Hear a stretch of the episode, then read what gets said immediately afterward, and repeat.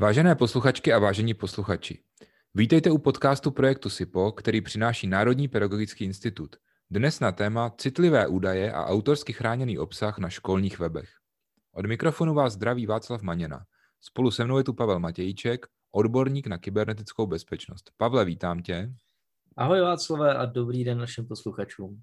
Pavle, dnešní téma je velice široké, ale tradičně začneme nejprve aktualitami. Tak co se tento týden přihodilo na poli kybernetické bezpečnosti? Ono se stále něco děje, ale mám tady takové dvě, eh, řekněme, jakoby důležité zprávy.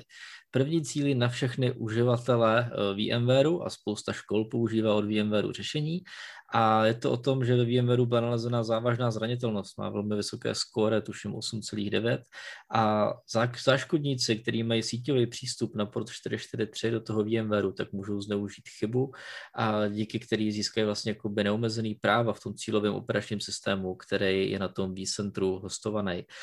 Takže je na to vydaná oprava, doporučujeme co nejdřív updateovat. Uh, druhá věc, o které bych chtěl mluvit, tak to je podvodná reklama na software Anydesk. Uh, můžete na ní narazit napříč stránkami nebo přímo je na stránce Google ve vyhledávání a dalších, protože útočníci se zaplatili reklamu, která vás navede na stažení softwaru Anydesk, ovšem ne přímo od Anydesku, ale na podvodné stránce od těch útočníků. Ta instalace toho Anydesku, což je u nás takový méně známý program, je to něco jako známější TeamViewer, takové vlastně program na vzdálené připojení na jiný počítač, který je hodně využíván, tak ty uživatelé, kteří si tohle stáhnou a nainstalují, tak si stáhnou vlastně modifikovaný instalátor těma útočníkama a to vám otevře takzvaný backdoor neboli zadní vrátka do vašeho počítače a ty útočníci k němu budou mít přístup. Takže dávejte se na to pozor, ideálně používat samozřejmě antivirový programy, které tyhle ty podvodné stránky nebo ten malware, který tam je, pak blokují. Pavle, děkuji ti za aktuální souhrn a teď už se můžeme věnovat našemu hlavnímu tématu. My jsme se minule bavili o školních webech, nebo už se o nich bavíme delší dobu, ale zatím to pořád bylo z takového toho spíše technického hlediska, jak třeba ty weby můžeme otestovat, jak se na ně dá útočit a tak dál. Ale tam je neméně důležitá ještě druhá stránka věci a to je vlastně, co všechno na těch webech je a co všechno je zneužitelné k nějakému sociálnímu inženýrství. A já bych potom se také chtěl věnovat problematice autorsky chráněného obsahu, protože hlavně za posledních uh, rok se vlastně na těch školních webech často zobrazuje velice problematický obsah a už se nám ozývá hodně škol, že s tím má velké problémy. Když se podívám eh, na to, co na tom školním webu ten uh, uživatel může najít a co z toho je zneužitelné, tak máš nějaké doporučení? obecně se jako říká, že je dobré jako sdělovat o sobě nebo i o své jako firmě co nejméně informací. Občas je to ale jako v kontrastu s tím, co ty firmy chtějí, protože dneska je hrozně moderní být jako transparentní. Jo. Občas to někdo ale jako pojme špatně a myslí si, že jako zveřejňovat všechno znamená transparentnost. To není tak úplně pravda. Já bych tady jako rád si pomalu připravil půdu pro něco, čemu se říká jakoby OSINT, což je volně jako přeloženo z Open Source Intelligence do češtiny, jakože zjišťování informací z veřejně dostupných zdrojů. Jo, dřív byste si možná představili někoho v knihovně, kdo studuje takové ty naskenované staré noviny nebo materiály. V dnešní době ale to spíš o tom, že se někdo sedne k počítači a pokusí se o vás zjistit co nejvíc. A tyhle ty informace, které na těch školách najdeme, tak začneme třeba podle mě dobrý příklad jsou jako kontakty, jo. E, některé školy, u firm je to běžný, ale některé školy tím jako trpí taky, že tam sdělují jako kontakty na svoje učitele, na své zaměstnance, dají tam jejich fotografii, dají tam k tomu jejich jméno, e, u učitelů to nebývá tak časté, ale může tam být třeba telefonní číslo, což je spíš jako málo kdy, ale může se stát, ale často tam bývá třeba nějaký kontaktní e-mail. Buď školní, nebo nedej bože pak soukromý e-mail. A to už jako podle mě je zbytečně moc informací, které by se neměly ven dostat, protože když se tam teda použijou třeba školní telefonní čísla a školní e-maily, tak ještě dejme tomu, ale často tam bývá, že se tam uvedou jako přímo e-maily na ty učitele, protože některé školy třeba nepoužívají, já nevím, Teamsy nebo G Suite, nebo nemají tam vlastní doménu, nespravují si maily sami, tak tam dají hlavně ty jako menší školy pak kontakty přímo na svý učitele. A to už jako může být nebezpečný, protože vy už si teďka můžete toho jako kantora, to jako profesi spojit s nějakým jeho osobním životem. Můžete si ho dohledat na třeba na sociálních sítích, můžete si o něm zjistit jako spoustu dalších informací. A tohle je pak všechno zneužitelný třeba, třeba k phishingu. No, jak jsi mluvil o těch fotografiích, tak mě právě napadá, že ono by mohlo být relativně snadné potom vytvořit i nějaký fejkový profil vlastně na sociálních sítích tomu učiteli. Nebo máš nějakou takovou zkušenost? Určitě, je to, je to jako velmi často. Jednak se takové profily můžou využívat jakoby k nějaké šikaně, kdy vlastně jako díky tomu, že třeba máte tam tu fotografii nebo nějaké jako řekněme, jako blížší informace, jméno, uživatelský jméno nebo něco podobného, tak si najdete nějakého profil na sociální síti a ten pak můžete zneužít, jo, řekněme, nevinný věci, jako přikreslení rohů nebo brailí, ještě jako docela zábava, ale může to pak vést přesně k tomu, co říká, že si vytvoříte falešný účet toho třeba učitele tady v tom případě a můžete pak začít obepisovat nějaké jako rodiče nebo jiné kantory a vydávat se za něj. Prostě jako zneužijete jeho identitu. A to už může být nebezpečný, protože čím víc informací vy o něm veřejně zjistíte, tak ty informace pak můžete použít proto, abyste vlastně jako přidali té vaší historce, kterou někomu píšete na důvěře. My jsme se tady vlastně minule bavili o tom kurzu, který byl na portálu digivuk.cz. Tam vlastně jako jeden z těch odkazů vedl na Masarykovu univerzitu, kde mají pěkně zpracované techniky sociálního inženýrství. A právě jeden z nich, eh, hnedka ten první takzvaný blogging, spočívá v tom, že vy se budete vydávat za nějakého uživatele, dáte tam třeba nějaké jméno, napíšete si nějakou jako secedevnou historku, že jste teďka skončili někde v nějakém jiném městě, ujel vám vlak, okradli vás, nemáte peněženku a ať vám někdo pošle tady přes ten kód nějaké peníze a pošlete to jako někomu, koho ten člověk zná a on, protože v dobré víře jste mu poskytli dost informací o tom, teďka řekněme jako falešném profilu toho učitele, jste se nějak úspěšně vydávali, zneužili jste tu jeho identitu, tak vám v dobré víře ty peníze pošle, aby vám pomohl. A takových případů znám jako ze svého okolí několik, kde i lidi, kteří vlastně jsou, řekněme, jako kovaný nebo se kolem té bezpečnosti trošku jako zajímají, tak v momentě, kdy na vás někdo neútočí jako nějakým IT útokem, ale použije vlastně nějaký jako lidský příběh, zahraje vám trošku na city, je to jako promakaný, je tam dobrá čeština, tak ty lidi tomu často naletí. My jsme tomu dřív říkali Google hacking, jo? že třeba nějakým dotazem do Google, který si jako šikovně třeba omezil na nějakou doménu, tak si získal údaje, které vlastně eh, nějakým způsobem by si mohl získat třeba i ručně, ale velice složitě by se s tím doklikával. Takže ten Google Dorking si mám představit jako, nebo ten OSINT jako takový Google hacking, nebo, nebo jsou to jako různý pojmy? Hmm, obecně ten OSEN takové brany, takže to vlastně zjišťování informací z jakýchkoliv veřejně dostupných zdrojů, jo, buď více veřejných, méně veřejných, ale to už tak nějak jako jedno. A jedna z disciplín nebo jedna vlastně z možností nebo z metod, které se v tom OSENTu využívají, tak je právě ten Google hacking neboli Google Dorking, jak si říkal, to je jaký častější název. Eh, je to takové vlastně jako využívání služeb Google a trošku jako pokročilejší, kdy použijete třeba nějaký parametr, třeba že dáte parametr in URL, dvojtečka a napíšete nějakou adresu a, a potom za to přidáte třeba file type, dvojtečka a napíšete třeba PDF. A v momentě, kdy tam vlastně napíšete jako to in URL dvojtečka a doménu vaší školy, třeba ssgh.cz a pak napíšete file type dvojtečka pdf, tak vám to vytáhne všechny PDF, které na té doméně ssgh.cz jsou. A, a to je nebezpečné, protože spousta škol si tam prostě dává i nějaké interní materiály, jo, a oni vlastně jako v dobré víře to zpřístupní těm učitelům, aby to měli na své doméně, aby to nedávali na takové ty servery, jako je Uložto a další, což jako je dobrá jako poučka, že tam se takové věci dílet nemají, tak to nahrajou na svůj školní web, ale milně se domnívají, že v momentě, kdy nikde nezdílí ten odkaz, tak se k tomu materiálu nikdo nedostane. Ale to není pravda. V momentě, kdy použijete ten, Google Dorking, eh, tak vlastně zjistíte, vám to fakt vytáhne všechny PDF, které na té doméně dostupné jsou. A to je vlastně velmi nebezpečný, protože tam bývá často spousta citlivých dat. To můžu potvrdit. Já sám jsem touhletou metodou z mnoha škol vytahal učebnice ve formátu PDF. Oni to tam prostě nějak nahrají do nějaké složky, na tom eh, webu to není nikde odkazované, takže se k tomu jakoby nikdo nedokliká, ale Google to indexuje a Google velice dobře indexuje třeba ty PDF. Takže tímhle tím způsobem se dá z těch škol vytáhnout i upřímně řečeno spoustu nelegálních třeba učebnic, které tam mají a nejsou jakoby odkazované, ale, ale na té škole jsou. No a zrovna tak, jako jsou tam teda hm, takovýhle učebnice, tak tam můžou být třeba nějaké prezenční listiny a tak dále. Já bych na to určitě jako upozornil, protože tohle je problém. Já třeba díky, na Twitteru je taková komunita, která se jmenuje Osint Czech, a jakože Osint v České republice, a tam vlastně jeden z uživatelů sdílel jako zajímavou informaci, že tím Google Dorkingem vytáhl z ministerstva vnitra vlastně interní seznam starostů všech obcí. Jo. A oni vlastně jako i ministerstvo, kde byste si řekli, že tohle to bude mít podchycený, tak tam prostě jako hodí interní dokument, který je ale jako volně dostupný na webu. A to je prostě tím, že ty lidi, kteří tohle to dělají, tak nepřemýšlí nad tím a testokrát krásně pojmenoval, že Google to indexuje. Jo? Google má nějaký robot, který neustále jako zaznamenávají, co na tom webu je, co tam přibylo, co se změnilo a tu toho prostě jako se dá prostě využít a ty útočníci o tom samozřejmě ví a dělají to. Já za sebe mám takovou letitou praktickou zkušenost se školními weby v tomhle smyslu, že má to tam třeba nějaký správce, ten odejde. Tyhle ty soubory tam jsou, nejsou od někud odkazovaný, zdědí ten web jakoby nový správce a toho to samozřejmě ani nenapadne nějak potom pátrat, takže jsem moc krát objevil třeba několik let starý materiály na těch školních webech, které nejsou odkazovaný, ale prostě pořád tam jsou a pořád o nich ten Google ví. Hmm.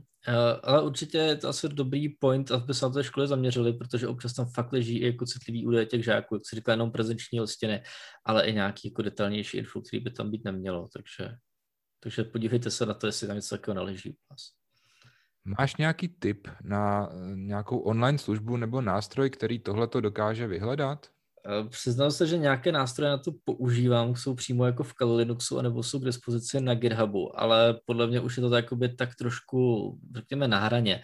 Takže já bych možná jako doporučil, aby se ta škola jako nad tím zamyslela, případně zkusila ten Google Working jako třeba sama na sebe, to by nějaký základní přehled dát jako mělo. Eh, pokud by se o to jako někdo zajímal víc, tak se nám klidně ozve a můžeme pak konkrétně tu situaci třeba skonzultovat. A tím se dostáváme k takové velice nepříjemné tematice a to je autorsky chráněný obsah. Protože já sám jsem, už jsem to říkal moc krát zažil, že zkrátka, zvlášť za poslední rok, učitelé v dobré víře třeba oskenovali kus učebnice, dali to třeba bez odkazu, ale ne pod heslem. Jo? To znamená, není to nikde jako ke stažení, ale je to třeba na nějaké adrese, kterou řekli těm rodičům. A častý argument byl, že ti rodiče třeba nejsou schopni se někam přihlásit pod heslem a tak. Zkrátka, eh, ty školy tím vykrývaly nějakou mimořádnou krizovou situaci. Vůbec jim to nemám za zlé, ale pravda je, že za poslední rok jsem se setkal daleko častěji s problematikou porušování autorských práv. Já bych tady chtěl trošičku možná vyvrátit pár takových eh, mýtů, které věřím, že mohou školám ušetřit hodně peněz. Obecně, když ta škola dává eh, na internet, na svůj web eh, nějaký autorsky chráněný obsah, což může být nějaká elektronická učebnice, nebo oskenovaná učebnice, nebo nějaký pracovní list, ke kterému nemá vyřešené ty autorské práva, tak existuje takový jako i mezi hodně učiteli a mezi hodně správci rozšířený mýtus, že se na to pořád vztahuje ta školní licence, jo, což je úplně jako až směšný a je to při ohnutí té pravdy jako, nebo té situace, ale zkrátka žádná školní licence se na tohle ne, nevztahuje. Jakmile ta škola dá tohleto na svůj eh, web, tak je to dostupný, je to sdílený na internetu a každý se k tomu dostane. Buď eh, prostřednictvím toho Google nebo nějakého jiného vyhledávače, no a nebo zkrátka tak, že si nějakým způsobem třeba opatří ten odkaz. Takže tohle je první věc, jo, že když se něco dá na školní web a nemáme technicky zabezpečené, že se k tomu může dostat třeba jenom ten žák, eh, nebo prostě ta úzká skupina lidí, tak eh, je to velký problém z hlediska autorských práv. Já bych se možná zeptal, já často právě vidím, že třeba školy používají různě jako obrázky nebo fotky, a to nejenom jako do prezentací, ale přímo i jako na ty weby. Jak je to tady vlastně s tím autorským zákonem? No upřímně, to jsem chtěl zrovna říct, protože uh, tady je to s tím autorským zákonem vlastně strašně jednoduchý. Jo? A je to web jako každý jiný. To, že si ta škola dá na svůj typický příklad, je třeba, že si mateřská škola dá obrázek krtečka. Jo? Je to úplně stejná situace, jako kdybys to udělal třeba ty, nebo já, nebo firma. Eh, zkrátka, pokud k tomu nemám ty autorské práva, tak eh, to, že to je zrovna škola, tak vůbec v tomhle žádnou, žádnou výjimku ta škola nemá. Jo? Takže pokud ten, ten obsah je autorsky chráněný, tak je to velký problém. A proto o tom právě mluvím, protože za posledních eh, dva měsíce jsem dostal od škol hodně třeba dopisů, že je oslovili nějak, nějací jakoby správci nebo zástupci držitelů těch majetkových práv, jo, s tím, že na svých stránkách ta škola používá nějaký obrázek. Typicky je to třeba nějaký obrázek, říkám, buď toho krtečka, anebo se do toho ta škola dostane úplně nevinně často. Ten poslední případ byl ze školy střední, která vlastně dávala inzerát, bylo to z nějaký drůbežárny, že tam můžou jít eh, studenti na brigádu, jo, a oni to, ten, uh, tam bylo nějaký kuřátko, oni to přebrali s tím kuřátkem ten inzerát, jo, takže jim to dala nějaká třetí strana, no a samozřejmě jim přišla hnedka taková ta předžalobní výzva. A ty peníze, které za, za, to, za to porušení autorských práv ty školy platí, tak jsou jako veliký. Jo. Takže tady se na ty školy žádná výjimka nevztahuje. Takže opravdu to je velký doporučení, dávejte tam jenom materiály, na který máte autorský práva, na který, kde vám to umožňuje licence. Třeba dejte tam obrázek, ale ať je třeba pod licencí Creative Commons, nějakou, nějakým typem té Creative Commons. Jo. Dejte tam vlastní autorskou tvorbu, ale pokud nejste držiteli majetkových práv nebo k tomu nemáte licenci, tak je to problém. A to, že jste škola, nikoho nezajímá.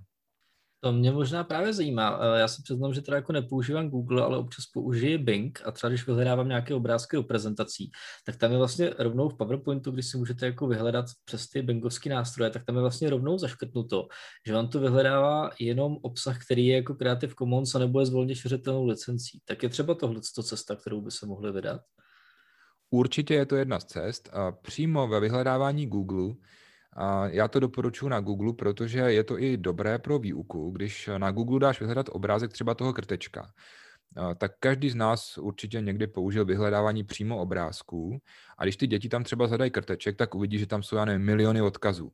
A nahoře máš takový filtr a tam můžeš přepnout právě tu licenci. A když jsou ty práva k užití, když dáš eh, práva k užití, že to můžeš používat dále i ke komerčním účelům třeba, tak najednou zjistíš, že jich tam máš třeba jenom stovky těch krtečků.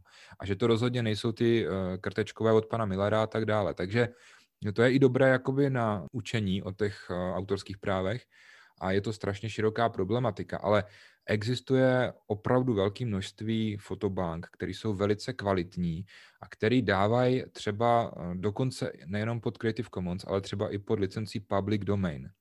Ostatně v našem e-learningu je tomuto tématu věnovaná celá elektronická kniha. Najdete tam spoustu praktických eh, typů a triků, eh, jak najít autorsky nechráněný obsah nebo prostě nějaký obsah s volnou licencí a je tam toho opravdu hodně i třeba pro čistě komerční účely. Takže rozhodně ty eh, zdroje tady jsou, je kde brát, ale eh, jde o to, že se do toho ta škola může dostat opravdu nevinně, jo? že třeba tam převezme nějaký letáček nebo nějaký materiál, který prostě jí dal někdo jiný. Takže opravdu je potřeba, aby webmaster aspoň trochu té problematice autorských práv rozuměl a aby to vždycky zkontroloval i z tohohle, z tohohle pohledu typický omyl je, to je jak u toho hackingu, jo, že ty školy si říkají, no ale kdo by, kdo by to jakoby našel, kdo, kdo by se zabýval tím, že bude projíždět náš web, ale tohle to samozřejmě dneska dělají roboti a je to jako plně automatizovaná záležitost. Tady bych se možná jako přihřál trošku polívku, protože už jsem zažil vlastně několik eh, firm, který se vlastně zabývají tím, že vymáhají tyhle ty práva, anebo vymáhají patenty prostě. A některý jsou teda legitimní, některý jsou ty patentový trolové, se tomu říká, ale opravdu jsou u nás jako společnosti, které jsou tak jako řekněme na hraně etiky, nejenom teda u nás v zahraničí to frčí ještě víc, který v momentě, kdy takovýhle obsah vás jako najdou, tak opravdu s váma jako chtějí zahájit nějaký soudní řízení a samozřejmě vám nabízejí mimosoudní vyrovnání, jo? takže oni vám dají za nějaký poplatek tak šance se tomu vyhnout, ale v tom samozřejmě chtějí vydělat oni. Takže na to pak můžete jako i naletět jako na skem, jo? takže dávejte si jako pozor, že to, co říkal Václav, je určitě pravda, ale zase jsou lidi, kteří toho jako zneužívají k podvodům, aby z vás vytáhli nějaký peníze. Takže tady bych i zdůraznil takové to naše klasické důvěřovat, ale prověřovat. Pojďme se teda ještě trošičku vrátit k takovým praktickým typům a trikům, který můžeme poradit školám, kteří, které třeba mají nějakého webmastera, který se stará o mm, třeba plnění redakčního systému. To je taková typická situace, že třeba máš nějakého externího dodavatele, který ti prostě provozuje e, nějaký server nebo hosting, ale na škole je potom aspoň jeden e, nějaký webmaster, který teda má na starosti vlastně obsah toho webu. Jsou nějaké takové základní typy, na co by se ten webmaster měl zaměřit, třeba i z té technické stránky, aby prostě ten web byl e, bezpečný?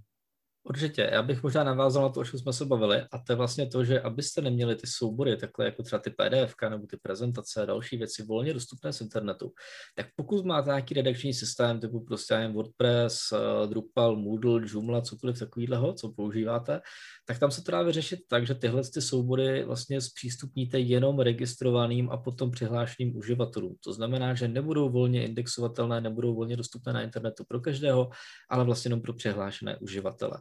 To je určitě jako první věc, kterou bych jako řešil. Jo? Znamená, že každý z těch vašich jako uživatelů tam bude mít nějaký svůj účet. Když už se na ten váš školní web, nebo jako na ten váš web eh, bude někdo přihlašovat, tak určitě jako nezbytně nutný, aby ten web měl nasazeno HTTPS certifikát, aby tam asi bylo šifrování. Jo? Je to důležité hlavně proto, že kdyby někdo vlastně po cestě mezi tím uživatelem, který se bude přihlašovat a tím vaším koncovým serverem, kde vám běží ty webovky nebo ta databáze, tak kdyby se tam jako někdo zkoušel přihlásit, tak aby vlastně neodchytil uh, to uživatelské jméno v čitelné podobě. No, díky tomu HTTPS šifrování by odchytil nějaký jenom jako změť zašifrovaných znaků, což by mu bylo k ničemu. Takže určitě HTTPS. I kdybyste na školách nebo jako na webu školním neměli žádný přihlašování, tak já to HTTPS doporučuji už jenom proto, že jednak ten přenos jako je rychlejší, oni se do toho šifrovaného streamu pak dají skovat nějaké další technologie a bývá to rychlejší než klasický HTTP, ale hlavně především ve vyhledávání Google, Google upřednostňuje uh, stránky, které mají nasazený HTTPS certifikát. Takže pokud vám jde o to, aby vaše škola byla dobře dohledatelná a to HTTPS tam nemáte, tak vlastně jako nemáte šanci se v tom vyhledávání dostat jako tak dopředu, jako třeba podobná škola s podobným názvem nebo zaměřením, která to HTTPS tam nasazené má. Takže to by byla určitě první věc, kterou bych jako zmínil. Víš, co mě teďka napadlo? Ono to je vlastně podobné, jako jsme se o tom už bavili, že na tom webu mohou být soubory, které tam sice jako nejsou odkazované, ale fyzicky tam jsou, jo. A já se často setkávám i s tím, že třeba ten správce, aby si to ulehčil, tak třeba jsou pří, přijímačky a protože se to příští rok bude používat znovu, tak vlastně oni to v tom HTML kódu skryjí, takže to není vidět, na první pohled ten návštěvník toho webu to nevidí, ale eh, je to, je to v tom kódu skryté, takže se k tomu dostane Google. No a pak eh, klasicky se na to třeba za rok zapomene, nebo ten eh, nový správce už si to neuvědomí a takhle se tam za ty roky můžou nahromadit možná věci, které taky obsahují jako citlivé údaje. Setkal se s tím někdy takhle? Setkal, setkal. Dokonce poměrně nedávno jsme na to upozorňoval jednu jako velkou krajskou nemocnici, kde vlastně jako měli na nějaký, řekněme, jako zapomenutější stránce, ne na ty hlavní, ale jedný jako z nějakých sekundárních stránek byla možnost se přihlásit. A přímo v HTML toho kódu byly vlastně použitý nějaký jako komentáře, kdy si tam ten správce psal komentáře k tomu, co má jak ošetřeno, co mu kde nefunguje a proč to řeší tímhle způsobem. A samozřejmě se tam jako naráželo prostě jako na nějaký problémy jako s PHP, ověřováním a dalšíma věcma. Takže to jsou přesně informace, které jsou pro toho útočníka vlastně jako hrozně cený. Tady asi jako jediná věc, která ho zachraňovala, bylo to, že to mělo psaný v češtině a ona větě, jako většina, většina těch útočníků jako není přímo z českých zemí, jo, takže uh, jako pro ně to hůř čitelný, jo, když jako dnešní době nějakého jako DeepL translátoru nebo Google translátoru a dalších, tak je to vlastně jako snadno přeložitelný. Každopádně bych to zmínit, prosím vás, takovýhle jako provozní komentáře jako k tomu, co vám kde funguje, nefunguje a jak to řešíte, nepatří do komentářů jako v HTML v té stránce nebo v tom CSS nebo jako kdekoliv jinde, ale patří to do nějaký interní dokumentace, která není publikovaná do internetu. Jo? Takže ano, dokumentace si veďte, ale ne formou jako komentářů v HTML. No, eh, já se taky často setkávám s tím, že nejenom nějaké komentáře v HTML, ale že jsou tam třeba i opuštěné uživatelské účty. Typicky ten webmaster odejde, anebo třeba s tím, já nevím, s tím webem třeba pomáhal nějaký student a ten už na té škole nestuduje, ale pořád tam je ten jeho uživatelský účet. Takže já bych za sebe ještě doporučil třeba jednou za rok nebo za půl roku udělat takový audit, projet uh, uživatelské účty, jestli tam třeba náhodou není nějaký zaměstnanec, který má pořád vysoká práva, ale už třeba na té škole nepracuje. S tím se setkávám docela hodně často. Určitě zaměstnanci, studenti a i ex-administrátoři, anebo jak říkáš, externí pracovníci z dalších firm. Plus samozřejmě bych zmínil servisní účty a testovací účty. Jo? To je taky kapitola sama pro sebe. A, a tohle to samé jako nejenom u webu, ale u všech ostatních systémů. Protože jako nezřídka byla jako jedna firma prostřelena přes nějakou NASku, kde existovaly jako uživatelské účty, které se jmenovaly test a heslo mělo test a tak dále. A nebo tam měl přístup někdo, kdo v té firmě už jako pět let nedělá a tak dále. Jo? Takže No já jsem se těšil, že to na závěr trošku odlehčíme, ale vidím, že tohle je závažnější téma, než jsem si myslel. Eh, když eh, se bavíme o těch uživatelích a o tom přihlašování, tak eh, já bych určitě doporučil, aby ti lidé, kteří mají přístup k tomu webu na úrovni třeba nějakého administrátora nebo webmastera, nějakého redaktora, tak aby určitě používali dvoufázové ověřování. Krom toho si myslím, že je často docela praktické, aby tam bylo nějaké omezení na IP adresu. Nebo myslíš, že to v dnešní době nemá význam? Takhle. Určitě je skvělá rada používat dvou fázy pro tyhle jako řekněme, jako důležitý účty. Jo? Já, já už jsem trošku paranoidnější, abych to pomalu naspal i žákům, ale chápu, že to není jako ještě úplně pro každýho, byť já osobně bych to doporučil. Ono upřímně ty děti s tím dvoufaktorem jsou zvyklí pracovat. Jo? Prostě pokud jako víte, že děti hrajou nějaký Fortnite, tak aby si mohli zahrát v tom Fortnite určitý režimy, tak musí mít zaplay dvoufaktor, takže ty děti s tím dvoufaktorem často jako pracovat umí mnohem dřív než ty jejich rodiče. Jo. A to tak jenom jako na okraj. Dvoufaktor super a určitě zapnout. Co se týče blokace těch IP adres, uh, někdy se přístup k některým službám, jako třeba FTP nebo něco podobného, jako omezuje na určitý IP dosah. To je určitě v pohodě. Ovšem k přihlášení do WordPressu bych to úplně nedělal, protože ty uživatelé cestují, občas se chtějí přihlásit z práce, občas domova, doma si mají IP adresy mění. Tady bych šel možná jinou cestou a to pokud používáte nějaký jako web, tak eh, aby to třeba běželo rychleji, ten WordPress, tak se často dělá to, že si ho vlastně necháváte kešovat u nějakého poskytovatele, jako je třeba Cloudflare, jo, nebo prostě jako nějaká takováhle jako CDNka. A tyhle ty služby, jako je Cloudflare, které jsou třeba i zadarmo, ten Cloudflare jako v té základní verzi je, je zdarma, tak to umí jako super věci a umí vám omezit přístup jako z určitých zemí. Takže vlastně nemáte jenom jako IP blokaci, ale máte jako geo IP blokaci. A pokud jste se jako třeba jako bojíte toho, že do vás prostě budou bušit a zkoušet vám lámat hesla nějaký jako roboti z Číny, z Ruska, z Ameriky, prostě z Afriky a tak dál, tak se prostě omezíte přístup na Českou republiku. A ono upřímně jako v našem prostředí se ty žáci připojují v drtí většině z České, případně Slovenské republiky. Jo? A málo kdo u nás používá z nějakého důvodu jako nějakou VPNku, aby skrývala jeho služby a pokud jo, tak to asi nemusí dělat zrovna v případě, kdy chodí na školní web. Takže vy pokud si omezíte ten provoz třeba jenom na Evropu, tak si tím jako určitě snížíte ten trafik a snížíte si vlastně ty případné útoky, které by mohly být z těch jako jiných zemí. Pavle, já bych tomu na závěr přidal pár takových úplně jednoduchých rád, ale jsou to všechno postřehy na základě mých jako dlouhodobých zkušeností s těmi webmastery. Často se na té škole eh, třeba o ten web, o různé ty aktuality a tak dále stará třeba učitelka češtiny. Jo?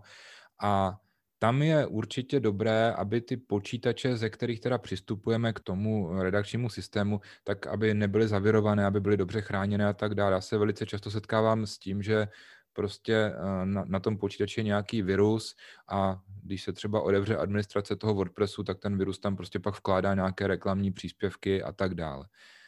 Další věc je, že často se i na těch školách potkáváme s tím, že je tam třeba nějaký sdílený počítač, no a teďka ten webmaster potřebuje rychle přidat nějakou třeba aktualitu, takže v takovém případě, a pokud eh, opravdu tam nemá svůj uživatelský účet, tak bych jenom eh, zdůraznil, že určitě doporučuji anonymní režim použít a hlavně důsledně dodržovat to, že se po skončení práce odhlásit od toho redakčního systému. Jo? To je velice jako dobré, hlavně třeba na učebnách a když se neodhlásíte, tak pak vlastně může mít, já nevím, nějaký vtipálek, pak může prostě přijít tomu počítači a může tam něco přidat dalšího. Však to znáte z různých eh, systémů typu bakaláři a tak dále.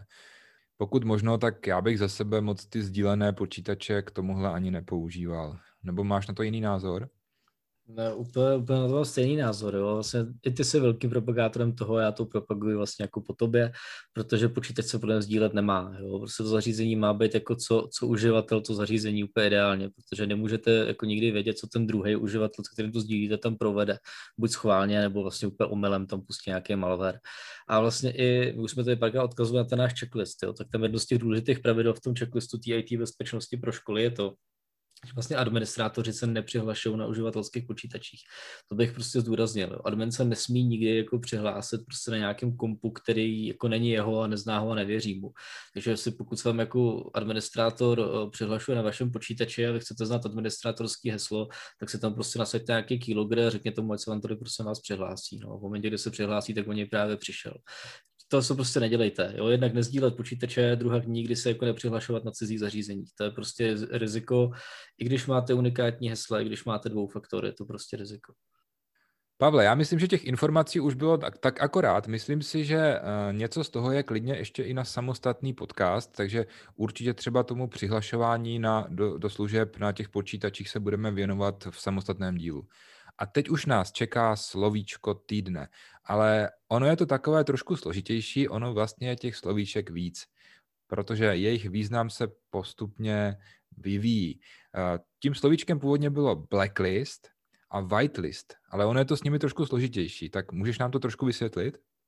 Mm-hmm. A už se stává takovou tradicí, že vlastně v dalším dílem, v dalším díle vysvětlíme slovíčko, které padlo v díle minulém. A já si myslím, že minule jsme někde jako řekli něco, uh, že se někde někdo dostal na blacklist. A blacklist je vlastně jakoby černá listina a je to vlastně jako seznam nějakých jako třeba zakázaných počítačů nebo něco, co je špatně, co jako nechcete pustit. Třeba na blacklist se můžete dostat ve chvíli, kdy vaše počítače nebo z vaší sítě odesílají spamy, uh, tak vás váš poskytovatel dá na blacklist, vlastně z té vaší sítě nebudou pak žádný e-maily jako odcházet, respektive budou někde zařezávaný nějaký antispamovýma filtrama, který ty blacklisty využívají. No a opak toho blacklistu je whitelist, znamená list nějakých povolených třeba počítačů, IP adres a tak dále. No a aby to nebylo tak jednoduché, tak v době politické korektnosti bylo jako slovo blacklist naštěno z rasismu, když to řeknu takhle. A ono opravdu jako to slovo blacklist mohlo být jako vnímáno kontroverzně, a změnilo se nám v IT díky tomu jako několik slovíček, eh, o těch dalších se možná můžeme povědět příště, ale teďka blacklist byl přejmenovaný na blocklist, takže jako blokovací list, takže ne černá listina, ale list nějakých blokovaných zařízení, což je poměrně logické a význam je stejný, anebo takzvaný Denny list, takže vlastně tam máte zase jako, jako že Deny je jakože za, zablokováno nebo nepovoleno, uh, takže máte list těch nepovolených. Oproti tomu whitelist, aby zůstal jako sám jako osamocený a rasisticky bílý, tak byl přejmenovaný na Allow list, takže to vlastně jako seznam povolených zařízení. K tomu mě napadá, že náš podcast byste si rozhodně neměli dávat na žádný blacklist. Pavle, já ti moc děkuju. Bylo to opět úplně perfektní, vyčerpávající a těším se, že opravdu se těm tématům budeme věnovat v dalších dílech. Loučím se s tebou a loučím se i s našimi posluchači. Děkuji Václav, loučím se s tebou, loučím se s našimi posluchači. Tento podcast vám přinesl projekt SIPO. Na jehož financování se podílí Ministerstvo školství, mládeže a tělovýchovy a Evropská unie.